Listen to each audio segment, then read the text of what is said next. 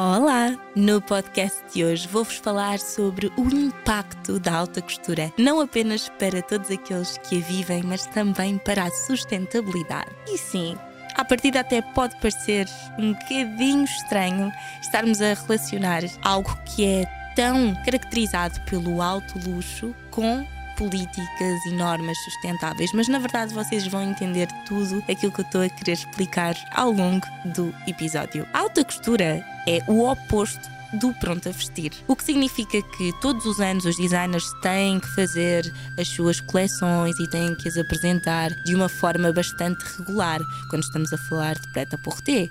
É por isso que temos o calendário fashion a iniciar em janeiro, depois temos as grandes capitais a fazerem as suas semanas de moda, nomeadamente em Paris, em Milão, em Londres, em Nova York, durante o mês de fevereiro. Temos também a temporada dos desfiles cruise.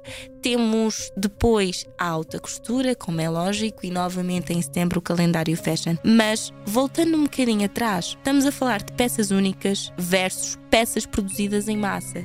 Portanto, o prêt-à-porter é sinónimo de fast fashion. Ao passo que as peças intemporais da alta costura também são um antónimo, ou seja, o contrário, de peças condicionadas pelas tendências, porque a alta costura não segue qualquer tipo de trend, tem muito a ver com a criatividade, aliás, como falei no episódio anterior. E indiscutivelmente, estas características tornam a alta costura mais sustentável. Portanto, não tem a ver com o dinheiro, até porque dentro da sustentabilidade nós também temos o luxo sustentável, que aliás é uma das coisas que eu mais enfatizo, tanto aqui como também no meu Instagram, e as suas vantagens, porque quando nós estamos a falar do mercado de luxo, automaticamente estamos a falar de pessoas e de produtos de maior capital. É verdade que são muito mais caros, é verdade que o investimento acaba por ser muito maior. Iniciar, por exemplo, uma marca de luxo sustentável a título pessoal é dispendioso, não é um processo barato.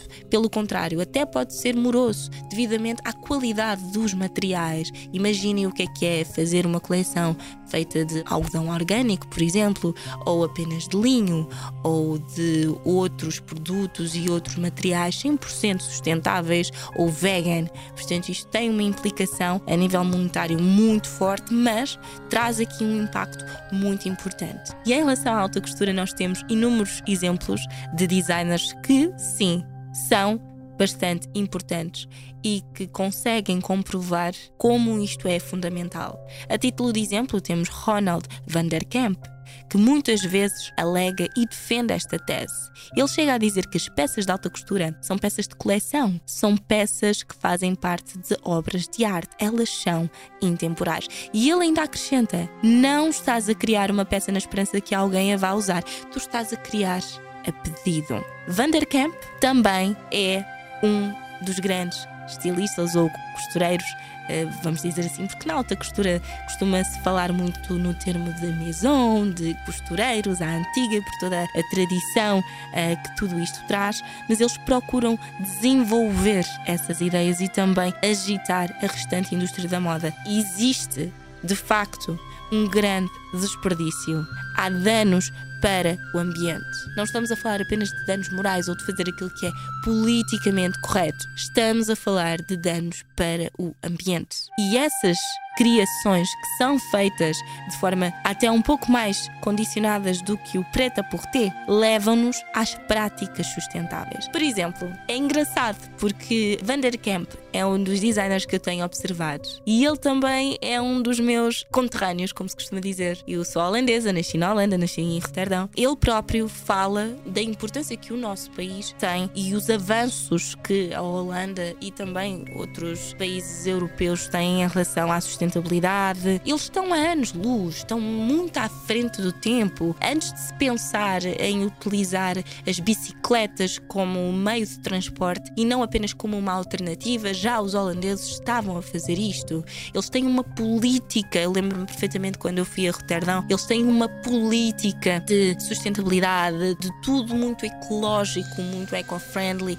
amigo para o ambiente. Existem sim, inclusivamente estradas com sinalização para às bicicletas, as trotinetes elétricas também poderem passar. Portanto, não estamos a falar de qualquer coisa, estamos a falar de um país que naturalmente adota estas políticas, não apenas por modismo, e sim porque é necessário, porque a cultura está muito mais avançada, até eles estão mais avançados em relação a Portugal, e existe um estudo que diz isso, tecnologicamente mais avançados, cerca de 5 anos. Portanto, em 5 anos muita coisa acontece e muita coisa muda. E o Van der Kamp vem muito nessa onda de realmente frisar esse trabalho e também de fazer as suas criações a partir de materiais que existem. Inclusivamente, ele trabalha com as sobras de outras marcas ou as chamadas peças vintage.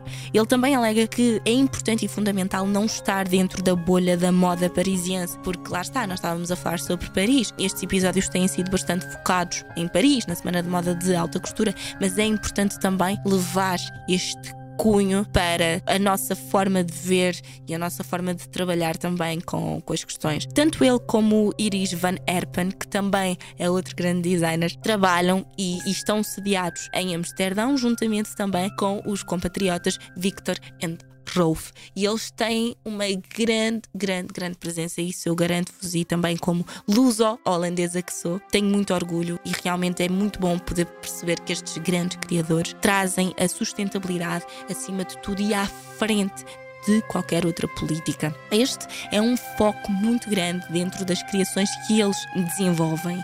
Foi uma decisão, aliás, bastante consciente. Ele próprio alega, o Vanderkamp alega que foi uma decisão bastante consciente de trabalhar em Amsterdão, porque ele queria fazer as coisas à sua maneira. E lá está, muitas vezes a moda parisiense é bastante condicionada com aquelas regras que eu vos falei, com aqueles critérios critérios. E é importante realmente, a moda é sobre isto. A moda é sobre tu saíres da tua zona de conforto e conseguires atingir outras coisas através da maestria e da maneira como tu fazes o teu trabalho, consoante aquilo que tu tens no teu coração, consoante aquilo que tu tens na tua essência. E isto é fundamental para que haja um impacto dentro da indústria. Não fazer aquilo ou não fazer apenas aquilo que os outros fazem. Querer trabalhar com empresas maiores e com as sobras disso, ou seja, com as sobras dessas empresas para poder produzir roupas, é encontrar soluções para o problema dos resíduos. E nesse aspecto eu tenho que concordar com o Vanderkamp. As marcas de moda, principalmente as de Preta Porté,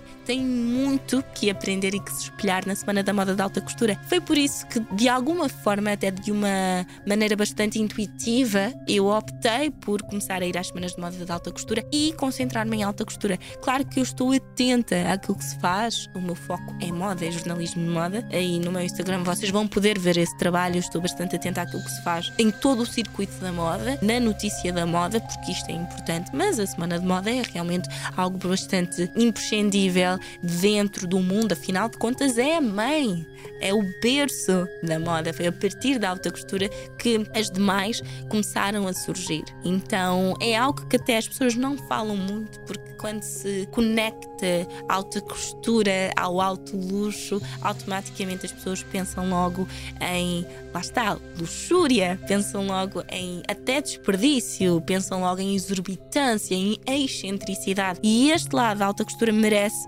ser conhecido. A alta costura também teve um papel crucial na moda a partir do século XX. Além de criar tendências e inspirar outros estilistas, lá está, o ser o berço, a mãe, as casas ou as maisons, eu gosto muito deste termo maisons, também foram responsáveis por difundir a moda francesa pelo mundo. Aliás, foi através da alta costura, e nós já tínhamos conversado um bocadinho sobre isso, no início dos anos 20, por exemplo, que a Maison Chanel criou o Little Black Dress. Quem nunca ouviu falar do pequeno vestido preto ou da famosa frase. Eu sempre digo: com preto nunca me comprometo. Porque o preto é aquela cor que transmite intemporalidade, sofisticação. É a cor da moda. Então não nos podemos esquecer que Hoje em dia, qualquer cor pode ser cor da moda desde que tu uses e que tu vistas com consciência daquilo que tu és, mas a base é esta. Portanto, um simples vestido preto. E aliás, eu estou de preto hoje aqui a gravar este podcast e vou fazer uh, também uma sessão fotográfica, vou tirar uns vídeos, vou criar algum conteúdo para Instagram, passem lá, porque vocês vão se lembrar quando verem as fotos e vão relacionar. É, mas de facto, o nosso Little Back Dress, um vestido preto simples e elegante, é um verdadeiro clássico da moda. Por outro lado, em 1950, a Dior, que tanto falámos, portanto, no episódio anterior, lançou o New Look ou seja, uma coleção que valorizava a cintura marcada e as saias rodadas, em contraposição à moda austera da época da Segunda Guerra Mundial. Portanto, somos feitos de oposição, mas ao mesmo tempo todos somos complementares. A moda é complementar. E a alta costura não é apenas mais uma ramificação daquilo que é moda, é um símbolo de poder e de status. E é aí que as pessoas acabam por fugir um bocadinho. As pessoas, os meros comuns mortais, pensam que consumir alta costura só está associado a isto, não é? Ao poder, à força, ao status, e é verdade. Mas tu não precisas necessariamente de ser um cliente ou um consumidor de alta costura para consumir alta costura. Basta teres alguma curiosidade por fazeres algumas investigações, também se te interessar e começares a conhecer a história, porque a história da moda é muito rica nesse sentido. E eu acho tão engraçado a exclusividade das peças, a forma como elas são usadas de forma personalizada, independentemente do teu tipo de corpo, do teu biótipo. E isto é uma vantagem, não é? Tu poderes ter a tua roupa à tua medida, porque só existe aquilo. Por isso é que estas casas são tão procuradas também por celebridades e por pessoas influentes. E para além disso, também estamos a falar de um papel bastante importante na economia e na cultura, agora voltando para a França, na cultura francesa. As casas de alta costura, elas também são responsáveis por postos de trabalho. Portanto, não estamos aqui a falar apenas de luxos e de caprichos, estamos a falar da criação e da promoção de novos empregos e de muitas pessoas que, graças a este ofício, podem sim ser beneficiadas, porque isto movimenta milhões de euros por ano. E além disso, também a couture é responsável por difundir a moda francesa pelo mundo. Porque quando nós falamos em Paris, quando nós falamos em França, estamos automaticamente a falar de sofisticação. Portanto, a alta costura versus o fast fashion aqui ganha. É importante realmente refletir sobre este impacto,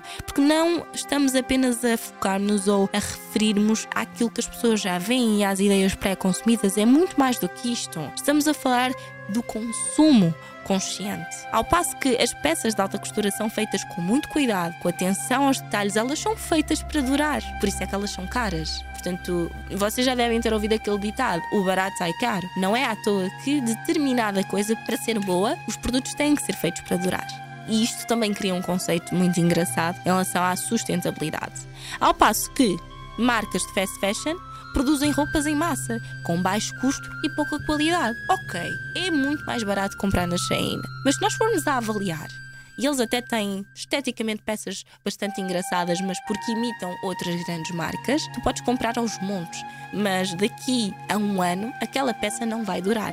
E não precisamos de ir à questão de anos, pode ser até meses e algumas peças até semanas. Pois muitos de vocês até podem dizer: Ah, mas eu tenho peças da Shein que duram, que aquilo é uma maravilha, ok. E a questão do óleo, a produção do óleo, sem falar do trabalho, da mão de obra que é utilizada, sem falar porque para uma marca produzir em massa precisa de automaticamente aumentar essa produção cada vez mais e mais e mais e mais e mais. Nós temos que pensar em tudo isto e se nos formos a focar nos problemas sociais, nós não vamos sair daqui, mas vamos nos focar numa coisa muito simples e que é basicamente irrefutável. Uma mala da Shein, por exemplo, ou de outra marca qualquer de fast fashion, não é feita para durar. Ao passo que, por exemplo, o modelo Birkin da Hermes é uma das malas e é um do clássico do luxo, precisamente porque ela foi feita para durar, para ter essa durabilidade. Então, se algo tem durabilidade, significa que tu vais gastar menos. Ok, gastaste naquela peça, empregaste valor pela qualidade pelo tempo despendido ali a fabricar tudo bonitinho, uh, não só bonitinho, mas com qualidade, com materiais verdadeiramente duráveis. Mas tu podes ter ali uma herança que vai passar de geração em geração, se estivermos a falar nesse sentido. Portanto, é fundamental conseguirmos analisar todas estas questões a fundo. Ao optar também por peças de alta costura, estamos a valorizar a técnica e a habilidade dos estilistas e das costureiras, que muitas vezes também são banalizadas e que não são apreciados da maneira como devem ser apreciados. Por outro lado, o problema das fast fashions é a contribuição para a exploração da mão de obra barata e para o descarte excessivo de roupas. Por isso, é importante, sim, refletir sobre os nossos hábitos de consumo e valorizar as marcas que verdadeiramente se preocupam com a qualidade e com a sustentabilidade. Porque hoje em dia, em 2023, é inadmissível ainda termos marcas que produzem em massa e não só produzem em massa e têm todos estes problemas e valores sociais agregados, já para não falar de todos os outros aspectos que mencionei anteriormente, e ainda dizem e alegam que estão a adotar políticas sustentáveis. Não dá para jogar dos dois lados. Isto é uma via de mão única. Tu não podes ser uma marca de fast fashion que faz aquilo que faz e que produz aquilo que produz e ainda dizer, ok, sou sustentável. Porque isso é mentira. Isso se chama greenwashing. E aqui, na alta costura, por exemplo, o risco disto acontecer é basicamente nulo. Então, o que é que nós aprendemos com isto? O que é que nós aprendemos com a alta costura e o que é que nós aprendemos com a moda tradicional? A moda tradicional, sim, eu também uso moda tradicional. Eu não vou estar aqui a dizer que só uso produtos 100% sustentáveis, até porque para usar produtos 100% sustentáveis eu tinha que ser rica. É dispendioso e alguém tem que dizer isto com verdade. Alguém tem que dizer isto com sinceridade. Mas eu espero, pelo menos, estar a construir uma base de futuro para que cada vez mais eu possa reduzir o meu consumo a nível de produção de massa, das marcas que eu consumo e valorizar mais aquilo que é importante e começar a fazer isto de uma forma cada vez mais impactante e cada vez mais consciente dentro da minha realidade e dentro daquilo que é possível. Não vos estou a dizer para deixarem de comprar na Zara ou para deixarem de comprar noutra loja qualquer que vocês gostem. Há produtos que são sim bastante acessíveis e são muito bonitos e são esteticamente bonitos, ok? Não há mal nenhum.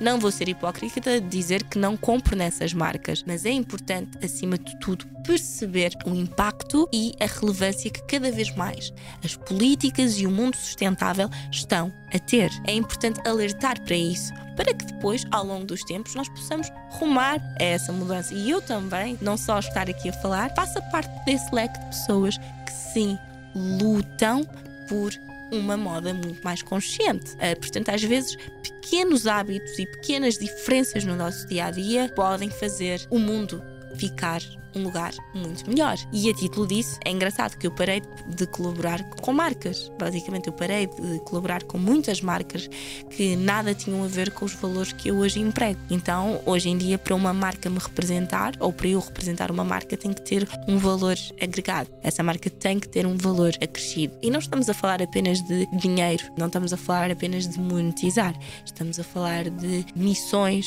e de valores que devem ser comuns a ambas as partes e, sem dúvida alguma, o ter cuidado com isto é importante. Então, a moda pode e deve ser sim uma forma de expressão e de empoderamento, mas também uma forma de transformação social e ambiental.